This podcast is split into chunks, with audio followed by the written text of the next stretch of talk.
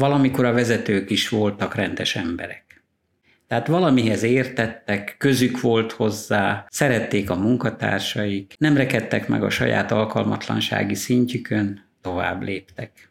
Térjenek vissza az alapokhoz. Hogy milyenek voltak akkor, amikor még jól érezték magukat a bőrükbe. És nem sodorta el őket az a kötelezettség hullám, ez a csináljunk már valamit,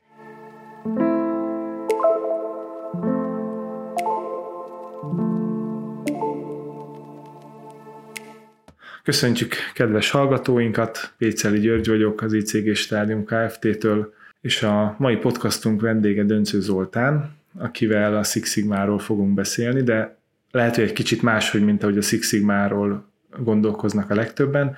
Ennek a vezetői oldalát fogjuk megközelíteni. Megnyugtatok mindenkit, hogy most a téppróbának a részleteit azt nem itt fogjuk kitárgyalni, és különböző statisztikai elemző módszerekbe se térünk ki, hanem egy egészen más szempontból világítjuk meg a témát. Zoli, mondjál magadról egy pár szót, kérlek. Felnőtt pályámat 1976-ban kezdtem, automatika szakos, digitális technika ágazatos hallgató voltam a kandom. Ott végeztem, és elhelyezkedésem ennek megfelelően nyilván a villamos szakirányba történt, így lettem a Tungsram tervezője, majd különféle szintű vezetője, 90-es években a gyárigazgatója, a Győri gépgyárnak, majd a Budapesti Vákom Technikai Gépgyárnak is, és nagyjából bő 20 évet töltöttem a Tungsramban. Tungsramként kezdtem, és G-ként folytattam 90-ben, amikor az amerikai vállalat megvásárolta Tungsram részényeit, akkor bár ugyanazon a kapun jártam be, másik logó volt a fejem fölött, a T betűből a jól ismert G is húsgombóc lett. Azután Győrben zöldmezős beruházást létesített a Philips világítástechnikai és konzumerelektronikai ágazata, és tulajdonképpen ott töltöttem egy nagyjából 7 évet. Így aztán összesen azt mondhatom, hogy három nagy száz éves kultúrával rendelkező cégnél, a Tungsramnál, GE-nél és a Philipsnél töltöttem 30 évet.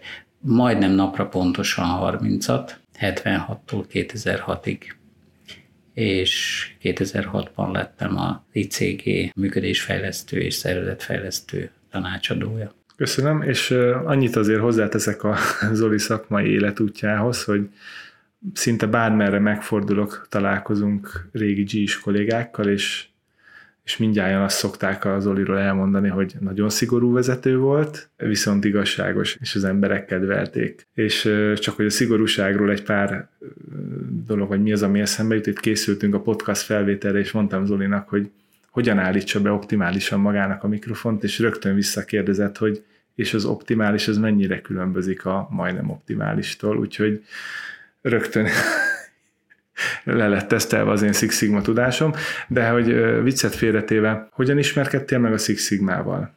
Hol találkoztál ezzel a módszertannal? A Six Sigma első hullámában volt módom részt venni. A GE a Motorola fejlesztés nyomán a 90-es évek első felében kezdett hatékonysági profit termelési célzattal közelíteni a módszertanhoz. A Jack Welch nevű elnök vezérigazgató döntött úgy, hogy ezt a módszertant a vállalat egészében, a vállalat minden szintjén, mint struktúrált fejlesztési módszer bevezeti, és a vezetői előléptetéseknek is feltétele volt különféle szintű Six Sigma tudás és övek megszerzése. Ez úgy valamikor a 95-6-os év környékére tehető, és hát büszkén mondhatom, hogy a Sigma bölcsőjénél volt módom látogatást tenni, mert 96-ban Chicagóban a Motorola University-n hallhattam először erről a módszertanról, és utána ezt a vállalat különféle szintjein kell elterjeszteni, érvényesíteni, projektmunkába kiszélesíteni, és az ebből származó hasznot pedig jól bezsebelni. Tehát azért, amikor a Six Sigma-val találkoztál, már egy körülbelül 20 évnyi vezetői tapasztalat volt mögötted, és azért így felvetődik bennem a kérdés, hogy mi az, ami újdonságot hozott neked a Six Sigma. Tehát 20 év vezetői tapasztalat után az ember már lehet, hogy úgy érzi, hogy azért sok mindent látott, és sok harcot megélt, és egyszer csak jön egy ilyen módszer, és te beleszerettél. Miért? Nem könnyű visszaemlékezni azokra az időkre, mert a G is megjelenés, a politikai és gazdasági rendszerváltás, a korábbi szocialista nagyvállalatok kapitalizálódása sok faktort behozott, elég komplexé vált ez a helyzet a 90-es évek elején, és így nem tudom vegytisztán megkülönböztetni, hogy melyik hatás honnan ered.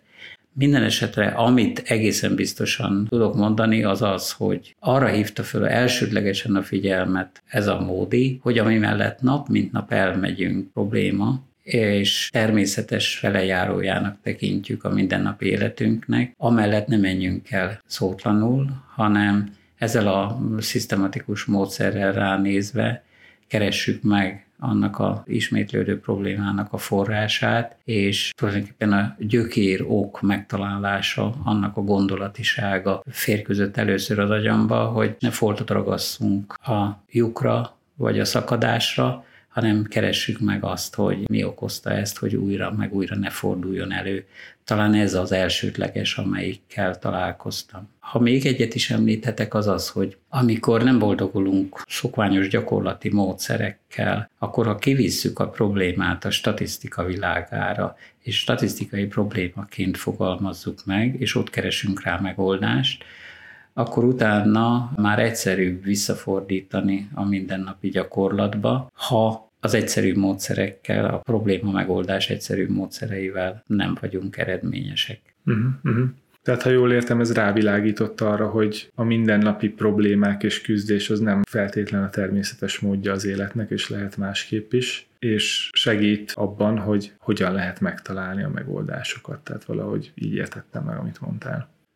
És hát, hogyha elindulunk és mélyebben beleásunk a Six Sigma-nak a módszertanába, én azt gondolom, hogy van egy pár fogalom, amit az iparban dolgozó szakemberek nagyon nagy része ismer. Zöldöves, feketeöves Six Sigma, Szerintem az, hogy statisztikai megközelítéseket alkalmaz, az arról is nagyon sokat beszélnek. Ismeretes az is, hogy a Six Sigma-nak azért van egy viszonylag alaposan kidolgozott és részletesen meghatározott folyamata, ugye itt a DMAIC-re gondolok, és erről az oldalról nézve ez egy ilyen nagyon struktúrált, alaposan leírt technikai szemléletű módszertannak hangzik, te pedig az imént azt mondtad, hogy a Six Sigma azért egyfajta ilyen vezetői szemléletet hozott az életedbe.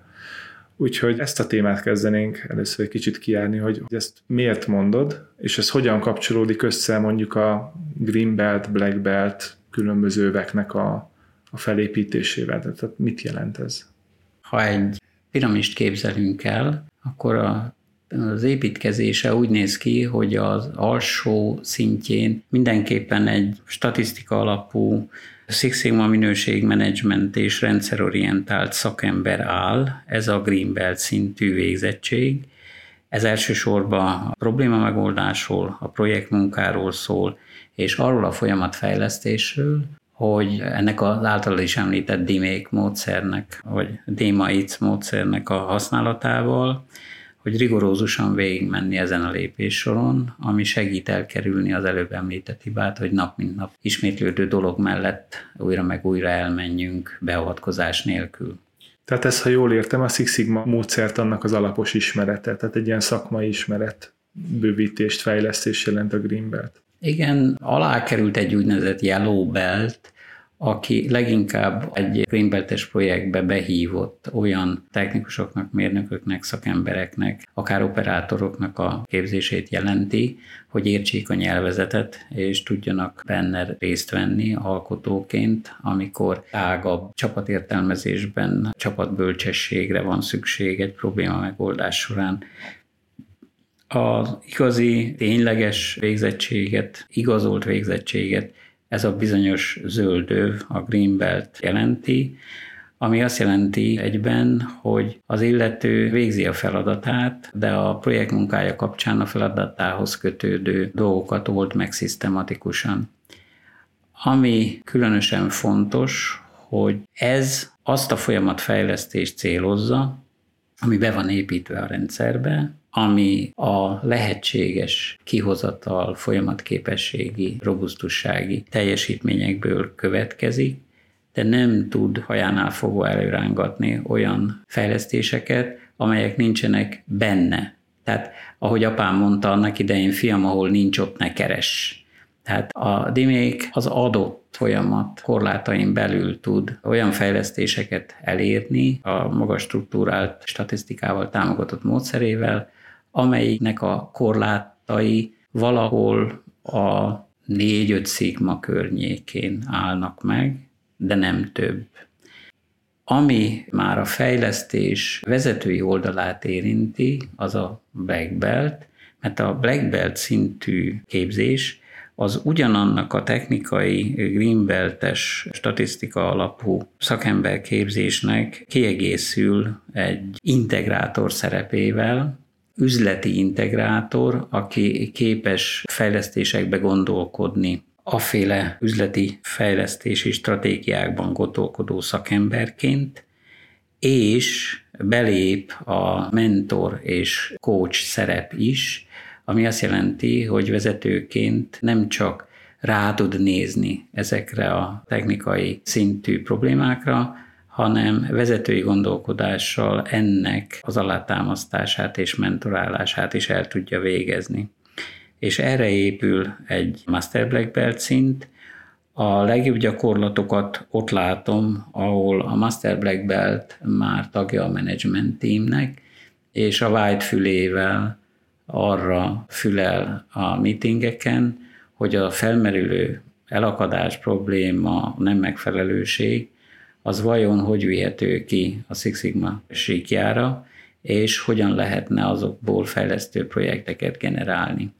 És ezzel ez a piramis megteremtődött, hogy alsó szint Green Belt, középszint Black Belt, felső szint Master Black Belt, és amikor ezzel még mindig nem tudunk eleget javítani, akkor fölmerül a DFS és a Design for Six Sigma gondolati köre, amelyik mindezen alapokon túl már a fejlesztés fázisában, a kutatásfejlesztés időszakában eleve abból indul ki, hogy a hagyományos minőségszint helyett eleve tervezzük bele a folyamatainkba, a termékeinkbe a 6 szigma minőséget, vagy az a fölöttit, hogy elérjük a hosszú távon 1 millióra vetített alkalomból a maximum 3,4-es hiba arányt.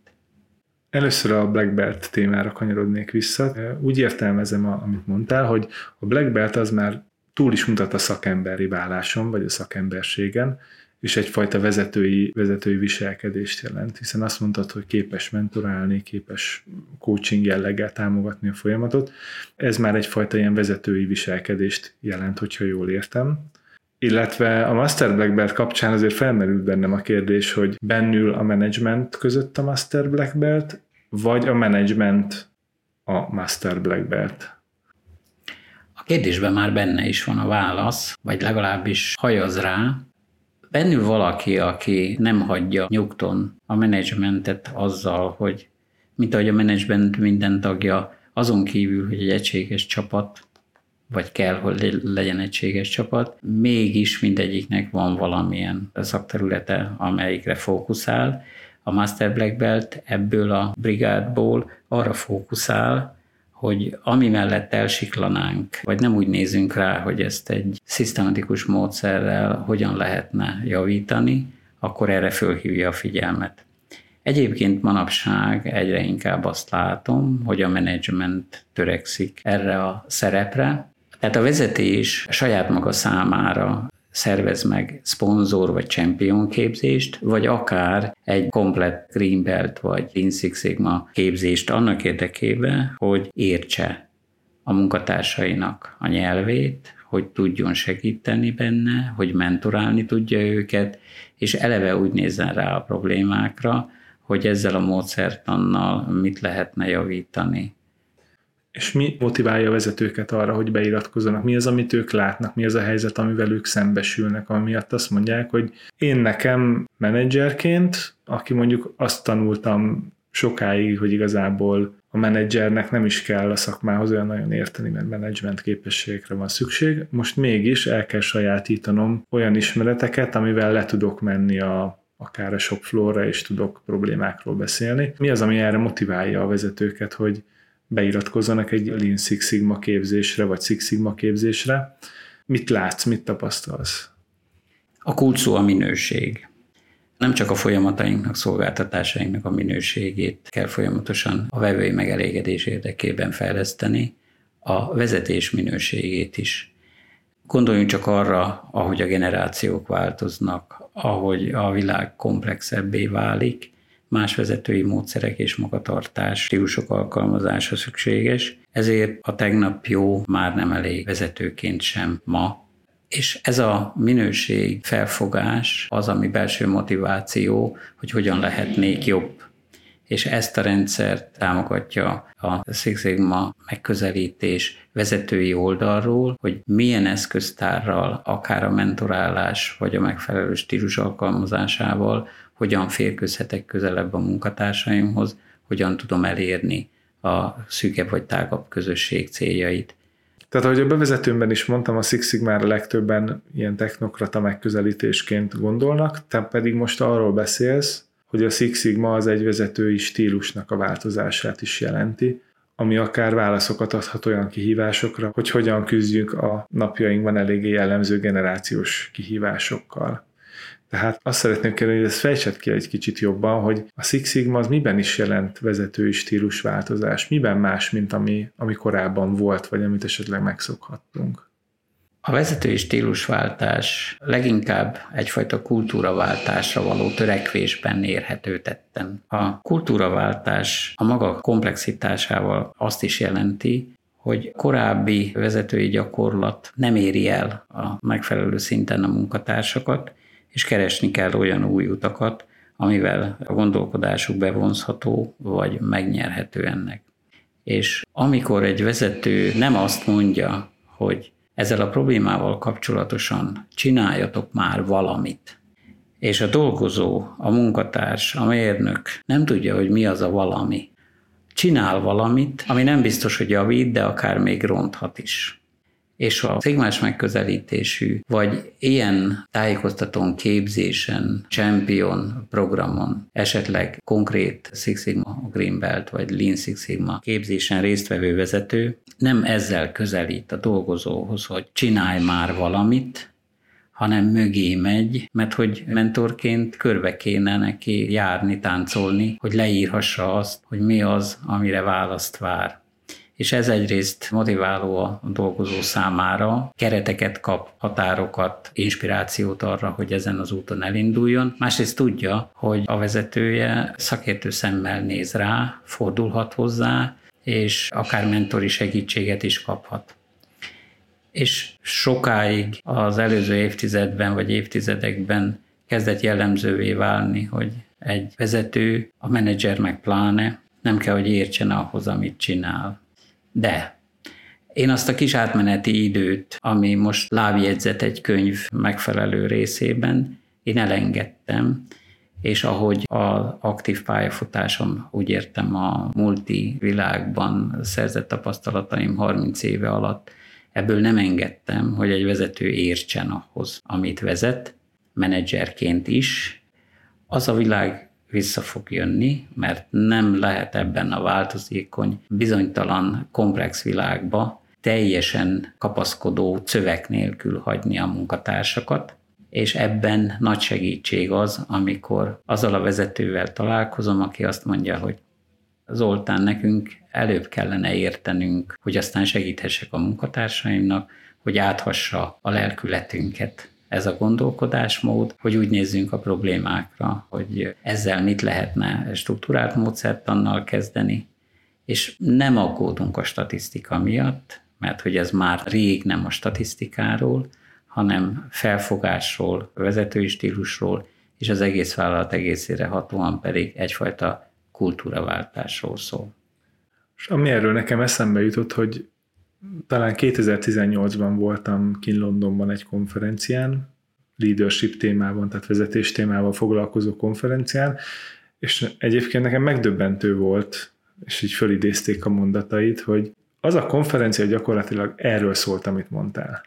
Tehát a világ minden tájáról, Izraelből, Oroszországból, Egyesült Államokból, Németországból lehetne hosszan sorolni, jöttek szakemberek, és gyakorlatilag mindenki arról beszélt, hogy már pedig annak a világnak itt vége van, hogy a vezetőnek nem kell jól érteni ahhoz, amit csinált, hanem igenis a szakmaisággal is rendelkező vezetők új korszaka az, ami itt előttünk van. Nagyon érdekesen összecsengenek ezek a dolgok, és tényleg világ minden részéről erről beszéltek. És eszembe jutott egy másik dolog is erről, hogy lehet, hogy az, hogy a vezető értsen a szakmához, ezen egy picit azért finomítanunk kell, hogy mit értünk ez alatt, hiszen eszembe jut a családban egy idős rokonom, ki annak idején bányászként dolgozott az ország különböző pontjain, és ő is mindig elmondta, hogy bezzeg a Jóska milyen szuper jó vezető volt, mert ha mi nem tudtuk megcsinálni, akkor ő odajött, megfogta a vasat, és megcsinálta. És lehet, hogy most mi nem erről beszélünk már. Nem, mi nem erről beszélünk. Nem az a vezetői szerep, hogy a szakemberek között a legjobban hozzáértők legyünk, és visszacsúszunk a mikromenedzserkedés szintjére, hanem stratégiákban gondolkodó, üzleti szempontból meghatározó vezetőként utat mutassunk, és ez a stratégiai gondolkodás, ez utat mutasson az elbizonytalanuló kollégáknak, hogy van valaki, aki látja, hogy merre mennénk tovább. És erről nekem eszembe jut egy nagyon friss élményem. Ez az utat mutassunk, ez, ez szerintem egy nagyon fontos kifejezés. Egy pár hete tartottam egy képzést egy vállalatnál, és az ötesről beszélgettünk, és feltettem olyan kérdéseket a kollégáknak, hogy és itt ennél a vállalatnál hogy működik az ötes? Ti hogyan élitek meg? Mi benne az, ami jó, mi az, ami esetleg fejleszthető lenne? És volt egy kollega, aki olyan nagyon sokáig, hogy láthatóan ott ült egy helyben is morcos ábrázattal nézett maga elé. Hát éreztem, hogy neki van valamilyen fontos mondandója, ami aztán nagy nehezen előjött belőle, és elmondta, hogy a mi vállalatunknál az ötes elvárja, hogy minden hónapban 2, 3, 4, 5 javaslatot beadjak. De hogy én egy három négyzetméteres irodába ülök, már minden föl van címkézve és helyére van pakolva, és egyszerűen én már nem látom azt, hogy milyen újabb javaslatok lennének, de ha nem adok új javaslatot, akkor pedig büntet a rendszer, vagy legalábbis nem segít. És hogy erről az jutott eszembe, amit mondtál, hogy ennek a kollégának szerintem pont egy ilyen útmutatásra lenne szüksége.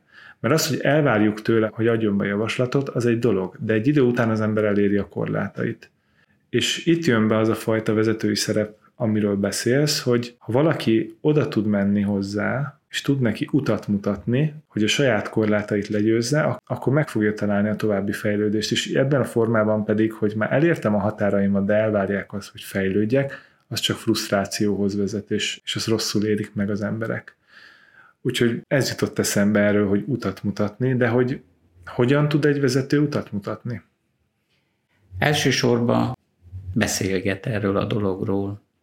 Ezzel a munkatársával a vezetője leül beszélgetni, hogy mi az, amit már eddig tettél, hol húzódik a határ, mi okozza a frusztrációdat. Nem tudsz újat találni már, közben a mintázat szerint mégis szállítanod kéne ilyen új ötleteket. Hol látod azt a lehetőséget, amitől a frusztrációtól megszabadulhatsz oldalirányba, mással együttműködve, milyen fejlesztési céljaid vannak, amelyiket támogatni lehetne. Ezt az energiát, amit erre fordítottál, amit ebbe fetszöltél eddig, az milyen új felületen jelentkezhetne. Itt már nem találsz mást, de például látod azt, hogy valaki még ezzel nem végzett. Neked van egy legjobb gyakorlatod erre, arra, amarra. Milyen módon osztanád meg másokkal, a csapat többi tagjával milyen módon jelentene ez a szűkebb közösséget számára ebben a témában egy autonomitást. Milyen fejlesztő javaslataid vannak magasabb szinten, hogy jó, hogy rajtunk itt elverik a port, és naponta ennyi ötletet, vagy hetente, vagy havonta generáltatnak velünk. De ez hogyan gördül tovább? Hogyan hullámzik közép vagy magasabb szintekre? Van-e olyan tapasztalatom, hogy bort iszunk, vizet prédikálunk, a főnökség ezt elvárja, de a tovább görgetett ötletekkel nem kezd igazán semmit, és nem látom azt a visszacsatolást, hogy én oda teszem magam, de nem kapok visszajelzést ezekről. Tehát számos olyan körülmény lehet, ami ezt a frusztrációt egy vezetői beszélgetés útmutatás keretében nyitja, ráadásul a vezető önfejlődésének is jót tesz, mert olyan visszajelzést kap, amire nem is gondolna a mindennapi adókapok keretében, vagy a mindennapi rutin keretében. Azért ez a vezető, akit most leírtál, az nem az a hagyományos értelemben vezető, aki előrántja a kardot és rohan elől, és utána a hadsereg. És főleg nem a megmondós vezető, nem a megmondós hanem a vezető. vagy affiliatív. Tehát egy, egy egészen más vezetési stílus rajzolódott ki előtte, amikor ezt mondtad. És azért eszembe jutott az is, hogy itt az ötes kapcsán egy egyszerűbb példát hoztam, de rengeteg vállalatnál látom azt, hogy van az éves tervezés, és elvárják, hogy következő évben is javulni kell 2, 3, 4, 5 százalékot. És akkor üzemvezetőktől, termelési vezetőktől várják a projekteket, hogy, hogy tessék hozni azokat az projekteket, ami majd ezeket a százalékot biztosítja. És ezekben a helyzetekben is rengeteg hasonló frusztrációval találkozok, hogy jönnek ötletek, mert le kell adni az ötleteket. Be vannak írva a projekt listába. De hogyha úgy szívünkre tesszük a kezünket, már amikor beértük a projekt listába, tudjuk azt, hogy ígérünk rá eredményeket, de ezeket közelről sem fogjuk hozni, vagy, vagy nagyon sokszor nem fogjuk hozni, és érzékelem a frusztráltságot a kollégákban, hogy szeretnének fejlődni, tényleg, tehát nem, nem akarják ők ezt el spórolni, vagy nem tudom, ellógni a fejlesztéseket, de hogy egyszerűen elértek ők is a korlátjaikhoz. Egy ilyen esetben egy Six Sigma szemléletű vezető mit tesz? Az első, ami eszembe jut erről, a priorizálás. A második, hogy a priorizálást követően nem valamit kér, hogy csinálj valamit ezekkel, mert már négy-öt éve vesződünk ezzel a selejtarányjal, hanem végre kereteket ad ahhoz, hogy egy jól megfogalmazott projektcharter, projektalapító dokumentum keretében most végre lezárt, eredményprodukáló projekt fusson. Ez a mindig löködünk rajta valamit, toszogatjuk jobbról, balról, hümmögünk hozzá. Ez pótcselekvésnek jó, de a Six Sigma másról szól. A Six Sigma arról szól, hogy csináljunk valamit alaposan és jól. Mert mondjuk említetted ezt az esetet, hogy 4-5 évet oszogatjuk a selejtet. Ez esetben a Six Sigma azt mondja, hogy ha 4-5 éve küzdünk vele, de nem tudtunk előre lépni, akkor ennek valami olyasmi oka lehet, hogy nem sikerült az összefüggéseket megérteni, és nem jó helyen próbálkozunk. Ezt jól gondolom? Tehát, hogy ilyen formában tud segíteni a Six Sigma, és ezen keresztül persze az a vezető, aki eléri ennél a projektet tervező vagy veszteségcsökkentést tervező kollégánál, hogy föltegye a jó kérdéseket és megtalálja erre a jó válaszokat. Tehát valami ilyesmit kell elképzelni? Igen, a Sigma sem a tökéletesre lő, hanem csak a közel tökéletesre. A közel tökéletes valamilyen hiba határon belüli jóságot jelent, a vezető már először azzal sokat segíthet, hogyha a célértékhez tűréstartományt is ad jó a 2,6%-os selejtarány, mint nagyszerű cél, vagy 0,5 vagy 0,05, legyen akármi, de tegye hozzá, mondjuk az előző 2,6-nál maradva, de 3%-nál azért már a mostani 6,7-ről, ha lehúzzuk, akkor már jelentős fejlődést fogunk elérni. Az ideális cél az 2,6, és már háromnál is boldogok leszünk, minden, ami a kettő hatnál jobb, mint alsó tartomány, az meg non plus ultra. Tehát jól belőni azt a határt, aminek talán a kemény vagy a smart célkitűzés felel meg legjobban, hogy miközben okos cél, azért elérhető. A mérhetőség nyilván behozza rögtön a szigmát, hogy adat és nem csak érzések alapján, és visszakanyarodok oda, amiről már szó volt, hogy a vezető nem azt mondja, hogy csinálj már ezzel valamit, hanem körbe rágja ezt a dolgot úgy, hogy legyen kapaszkodója ennek a munkatársnak, meghallgatja, hogy miért nem jutott előre, itt föl fog merülni a csapat, a közös bölcsesség, az erőforrás, hogy hány más dolgot csinál még mellette, és akkor a vezető priorizál. Elmondja, hogy jó, ezzel ennyi ideje szívunk, szisztematikus módszert és eredményt szeretnék elérni ezen határokon belül, ehhez ezek a keretek, és jelentkez lépésről lépésre, hogy az adatok elemzése alapján mire jutottál az analízis fázisba, mi az a valódi fejlesztés, ami nem a tátongójuk befoltozásán, hanem valahol a gyökérok megtalálásán, amit te is említettél az előbb, hogy sok mindentől függhet, és lehet, hogy a négy-öt éven keresztül nem a valódi faktort, hanem csak valamilyen másodlagos vagy felszínes elemet sikerült találni, pontosan annak a fals vezetői üzenetnek a hatására, hogy Gyurigám, csináljatok már ezzel valamit.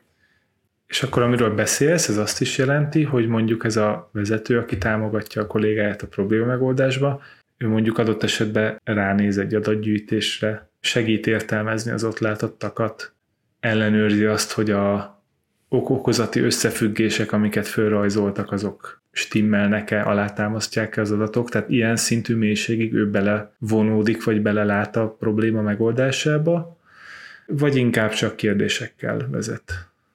Mindegyik lehetséges. Ha például ő maga fertőzött a minőségfilozófia és a szigmatikus gondolkodás mélyítejével, akkor nyilván le tud menni arra a szintre, hogy partnerként beszélgessen a kollégával, aki elakad azon, hogy amit lát, azt elhiheti-e valóban. Tehát, hogy kicsit a Four Eyes Principle alapján valaki, akivel konzultálhat arról, hogy ezzel hogy kéne tovább menni. Aki nem fertőzött, akkor is lehet józan paraszt észe, és aki coach típusú vagy mentor típusú vezető, az ezekkel a kérdésfelelekkel csak rutinosan végigmegy azon, hogy amit látsz, az úgy is van, mi lenne a következő lépésed, mi okozza a dilemmát, ami miatt ebben erről nem vagy meggyőződve, miben akadtál el, az inkább a bevonó típusú vezetőnek, aki nincs megfertőzve ettől az ördögtől való módszertannal.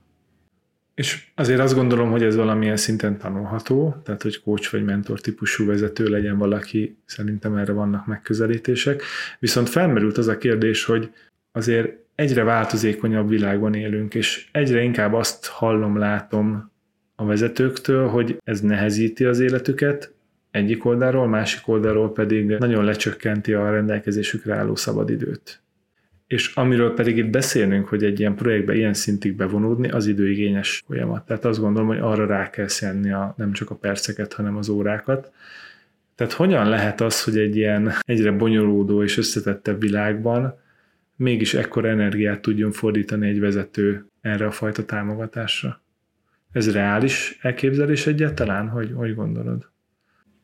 Esete válogatja.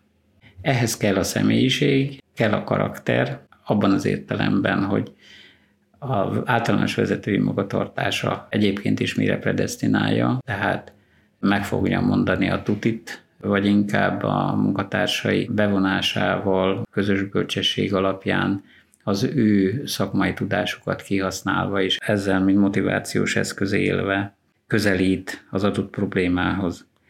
Ma nem aktív vezetőként nem látok rá hogy a konkrét helyzetben ki mit tehet, ki mit csinál, de a, a képzésen levő vezetőktől azt látom, hogy aki elveszik a mai világ változékonyságába, komplexitásába, azon a Six Sigma sem segít. Azokon segít a Six Sigma, aki utat keres valamilyen módszertan szerint, aféle mankó vagy menü, hogy hogyan tegyen rendet a sok-sok feladatban, hogyan priorizáljon, mire helyezze a hangsúlyt. Talán ahhoz hasonlítanám, hogyha jól találjuk meg azt, amire hatni kell, akkor a jól megtalált hatás egy csomó mást hoz magával, egy csomó mást is megold. Éppen Sajmin kísérletezése, vagy éppen a Redexe vezet ehhez, hogy azt a bizonyos piros pöttyöt, azt az egy pöttyöt egy fa szerkezetű probléma halmaznál ahol alacsonyabb rendű problémák kiágaznak magasabb rendű problémák alelemeként, ezt az egy darab red x-ünket, ezt oda tegyük, ami a legnagyobb hatással lesz önmagában erre a javítandóra, és még járulékos hatásaként megold néhány másikat is. A vezető tehát abban segíthet, hogy jól határozza meg azt, amire lőni kell. Ahogy a mondás, a Székelyvic mondja, amikor elagyabugyálták az embert, és hazament, és az asszony megkérdezte, hogy hát magával Kent mi lett, akkor azt mondta, hogy ó, látná a másikat, bár én százat ütöttem a kalappal, ő meg egyet a kocsi lőcsel. Tehát nem mindegy, hogy kinek a kezében van a kocsi lőcs, mert én ütögethetek, hadonázhatok a kalappal, de nem fog úgy hatni, mint hogyha a kocsi lőcsel suhantok oda. Tehát ez úgy hangzik, mintha lefordítva a saját nyelvezetemre, hogy ha sok nem túl eredményes erőfeszítés helyett, amiről már az elején tudjuk, hogy nem biztos, hogy eredményes lesz. Mert csak csináljunk Mert valamit. csak csináljunk valamit, ahelyett inkább kevesebb, viszont hatásos, és tényleg módszertan szerint helyesen végigvitt megközelítést választunk, akkor olyan előnyöket is el fogunk érni, ami akár az időnket is felszabadíthatja, illetve valós fejlődést érünk el.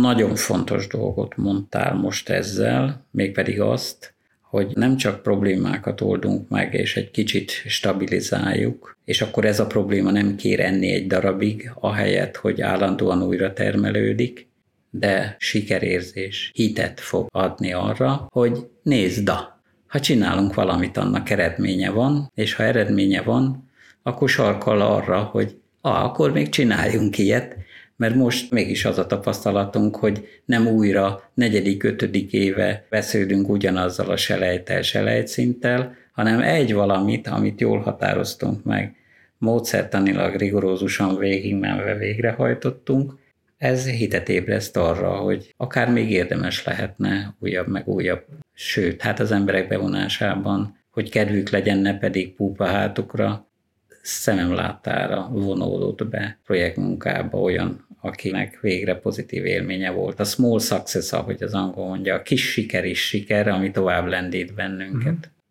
És kicsit most ugrok témát, mert már elkezdtünk arról beszélni, hogy változékony világban élünk.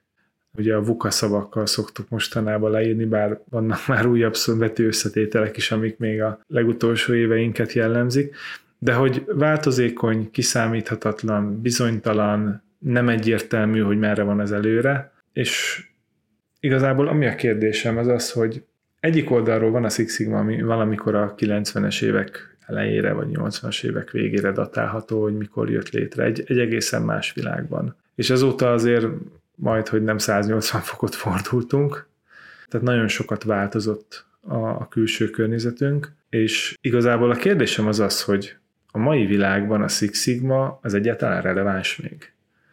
Vagy hogyan releváns? És persze eszembe jut az is, hogy ami nagyon érdekes volt számomra, hogy az alfa generáció vezetésének a problematikájára is úgy tűnik, hogy a alfa generációt még csak nem is előre sejtő Six Sigma szakemberek által kidolgozott módszert meg tudja oldani. Szóval ez így hogyan egyeztethető össze? Aktuálisabb, mint valaha.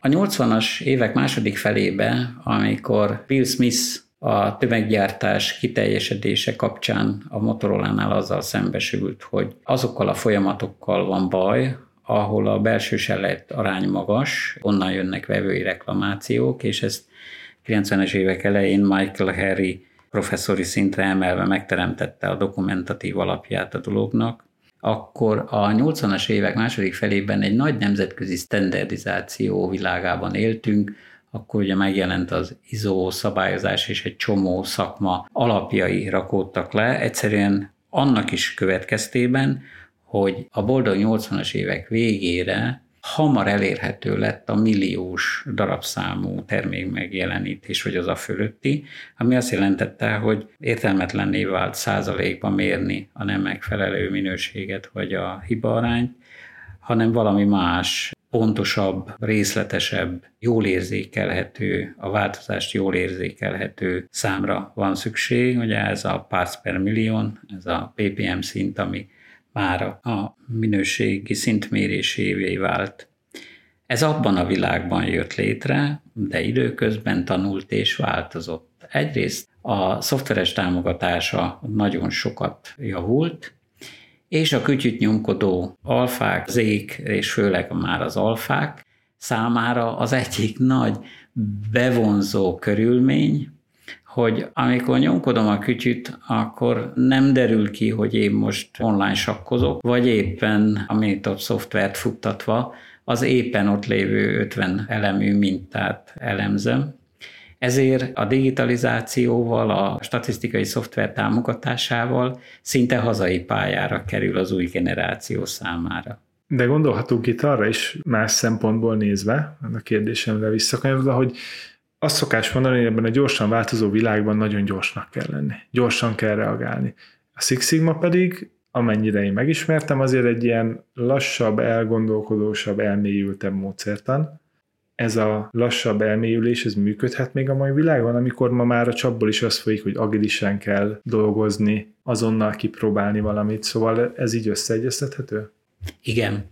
Méghozzá azért, mert a adatok feldolgozása ezzel a digitalizációs háttérrel, ami manapság van, pont azt a részét gyorsítja föl, amitől ez korábban még kicsit lassabb volt, mert a statisztika háttér az létezett már évtizedekkel előtte is. A minőségfilozófusok ezzel már 30-as, 40-es vagy 50-es Toyota módszertan életésével párhuzamosan megjelentek ezeknek a módszereknek a alkalmazása, csak ez bizony egy lusta hétköznapi ember számára macerás volt amikor kézzel vagy akár számológéppel számítunk statisztikát. Most pedig beszórjuk az adatokat valamibe, ahol már ki is jön az eredmény, és azt, amit látok a vizualizációval, nem kell sokáig ragozni, hogy tovább lökön bennünket egy újabb lépés irányába. Éppen konkrét példa, egy futó projekt kapcsán tegnap este felé küldött az egyik kollégámnak a projekt gazdája egy adathalmazt, három kérdést tett föl hozzá, és ma reggel, mikor erre a beszélgetésre utaztam, akkor azt láttam, hogy már statisztikai ábrázolással, reziduálokkal, lineplottal, egyébbel már meg is kapta a választ a kolléga arra, hogy amit fölszórt kérdésként adathalmazból, arra mit mond, milyen gyors választ lehet kapni. Éppen, hogy az elgondolkodását az az eszközöknek vagy nem ismerete, a nem megfelelő ismerete, és a hozzátartozó szorgalmas eszköz hiánya, vagy nem annyira fejlettsége, nem olyan szintű fejlettsége okozta. Most, ha az adatokat ábrázoljuk, vizualizáljuk, szinte leugrik, persze Excelbe is lehet ilyeneket csinálni, csak nem ugyanaz a matematikai mélysége háttere. Meg azért ami erről még eszembe jutott az agilitás témához, amit szerintem te is mondasz, hogy az agilitás az nem jelentheti azt, hogy igazából csípőből tüzelünk. És ez nem fogja azt jelenteni, hogy érzés alapján vakvilágban találunk ki fejlesztéseket, hanem az az alapgondolat, ami szerintem a Six sigma is benne van, de egyébként a toyota is lehetne hozni, hogy először értsük már meg, hogy mi a kutya füle folyik itt a folyamatban, mik a tények, az most is megvan, és ez most is fontos, és az, hogy viszont a technológia ennyire fel tudja gyorsítani ezeket a vizsgálódásokat, az akkor ezek szerint egy óriási segítség, és még inkább illeszkedik ezáltal a Six Sigma ebbe a változó helyzetbe. Bingo, most nagyon ráhibáztál valamire, ami egy érdekes eleme a Six Sigma történetének, sokan nem is tudják, hogy a dimék, a démaic módszertan az nem így indult annak idején. Én még, és az első hullámos kiképzettek is maicnak, méknek ismertük meg. Tehát Measure, Analyze, Improve, Control. Uh-huh. Aztán mentünk, mendegéltünk, és szembe találtuk magunkat, hogy jó, jó emberek, de miről beszélünk? Mit mérünk, mihez keressük az adatokat? És akkor került a define az egész folyamat elé, hogy a probléma megértése, felderítése, hogy a változékonyságot, az ingadozás forrásait egyáltalán milyen folyamatból vesszük, és arra mérjünk. Tehát, hogy ez a módszertan is az evolúciója során fejlődött, és ma is fejlődik. Én biztosan tudom, hogy a 1231-es verziójú Minita volt a nevemre azonosított változat. Ma 21-nél tartunk, és ez a fejlődés pont azokat a alkalmazói tapasztalatokat ülteti be a szoftver alkalmazásba, és nyilván más szoftvereket is említhetnék, hogy ne csak Meta központú, hanem mondjuk Sigma XL-nél hasonló tapasztalataim vannak, vagy éppen a, korábban a statisztika szoftverrel, hogy itt is verseny van, és a vevők számára akarnak szolgáltatni a fejlesztők, és a fejlesztésben pont azok a tapasztalatok, a változékony világ, a sok faktor, a hogyan tudjuk megkülönböztetni, hogyan tudjuk szétbogozni őket, a klasszikus minőségfilozófiák mai valóban előforduló változékonyságra keresnek válaszokat. Tehát azt látjuk, hogy azért a mostani igen nagy változásokkal terhelt világban is segíteni tud a Six Sigma, és hát lassan az időnk vége felé járunk, és egy ilyen záró kérdést azért föltennék neked, hogy most van egy vezető, aki hallgat minket, és, és tényleg a általunk is taglalt problémákkal találkozik. Mi az, amit neki tudunk javasolni? Hogyan lépjen tovább? Hogyan tud segíteni azon, hogy a szervezete a Six Sigmán, vagy akár máson keresztül eredményesebbé tudjon válni? Nagyban függ attól a válaszom, hogy emberünk, aki hallgat bennünket, úgy egyébként a mindennapi gyakorlatában milyen vezetői stílust használ. Mi a vezetői kultúra a vállalatnál. Az népi mondás szerint az fejétől bűzlik, az hal.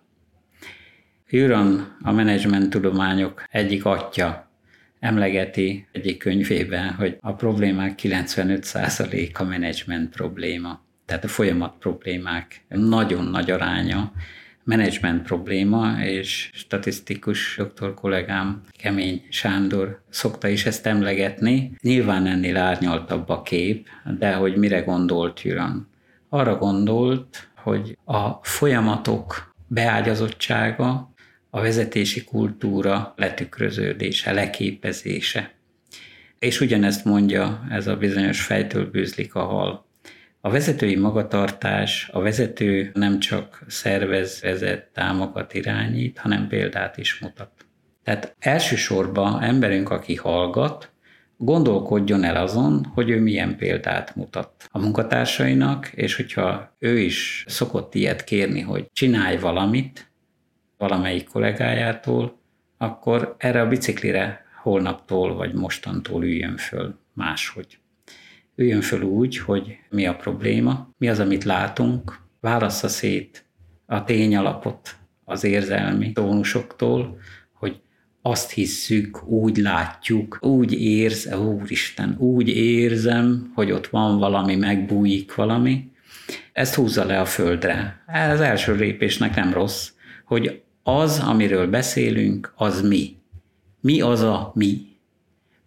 Miről beszélünk, mi jellemzi, hogyan jellemezhető, milyen paraméterekkel írható le. Mekkora a különbség ahhoz, amit szeretnénk. Tudjuk, vagy csak sejtjük azt, amit feltételezünk javítandóként.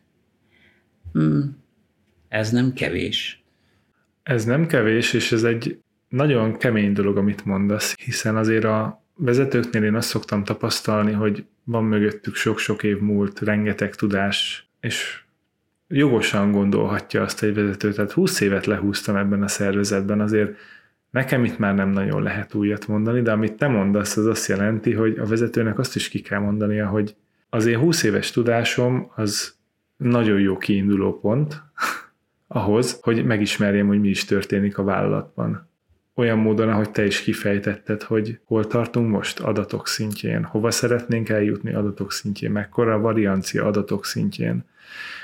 Tehát szerintem, amiről beszélsz, ez egy óriási vezetői szemléletváltás onnan, hogy én tudom, mert én vagyok a vezető, és azért vagyok a vezető, mert tudom, odáig, hogy igazából nem tudom, de abban a helyzetben vagyok, hogy van lehetőségem megérteni, hogy mi történik. Eszembe jut róla az a hitvallásom, hogy valamikor a vezetők is voltak rendes emberek. Tehát valamihez értettek, közük volt hozzá, szerették a munkatársaik, nem rekedtek meg a saját alkalmatlansági szintjükön, tovább léptek. Térjenek vissza az alapokhoz. Hogy milyenek voltak akkor, amikor még jól érezték magukat a bőrükbe. És nem sodorta el őket az a kötelezettség hullám, ez a csináljunk már valamit, lökjünk valami dögöt a kutyának. Helyette... Ez a cselekvési kényszer. Cselekvési kényszer, csak pörögjünk, csak pörögjünk, és egyre inkább távolodunk el a talajtól, a földtől, az alapoktól.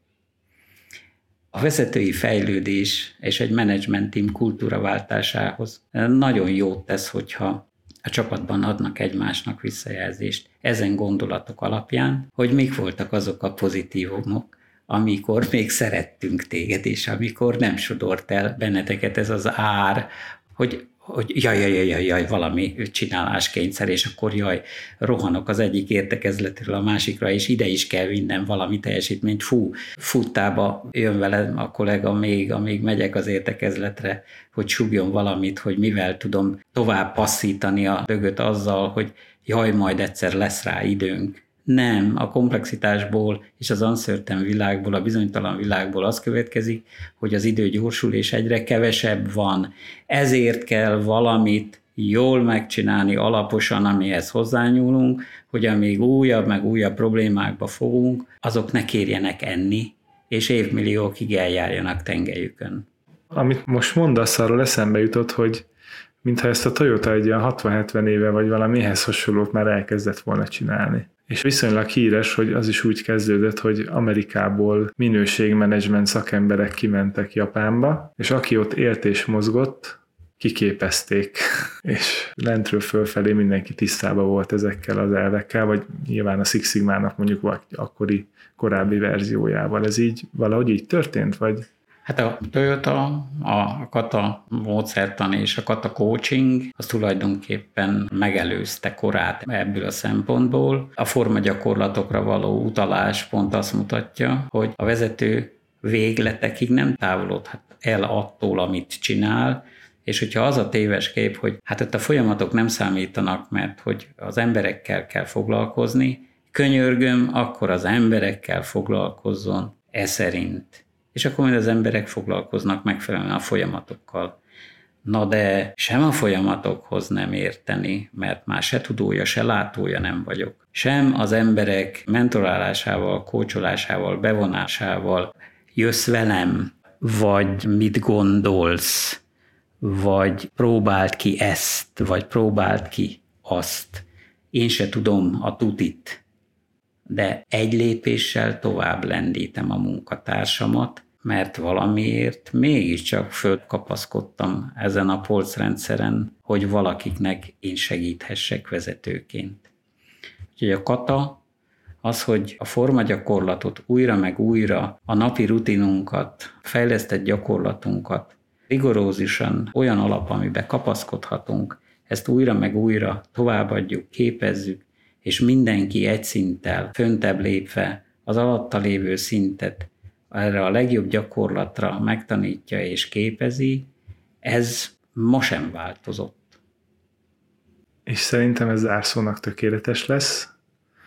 Köszönjük kedves hallgatóinknak, hogy minket választottak, és találkozunk legközelebb is. Sziasztok!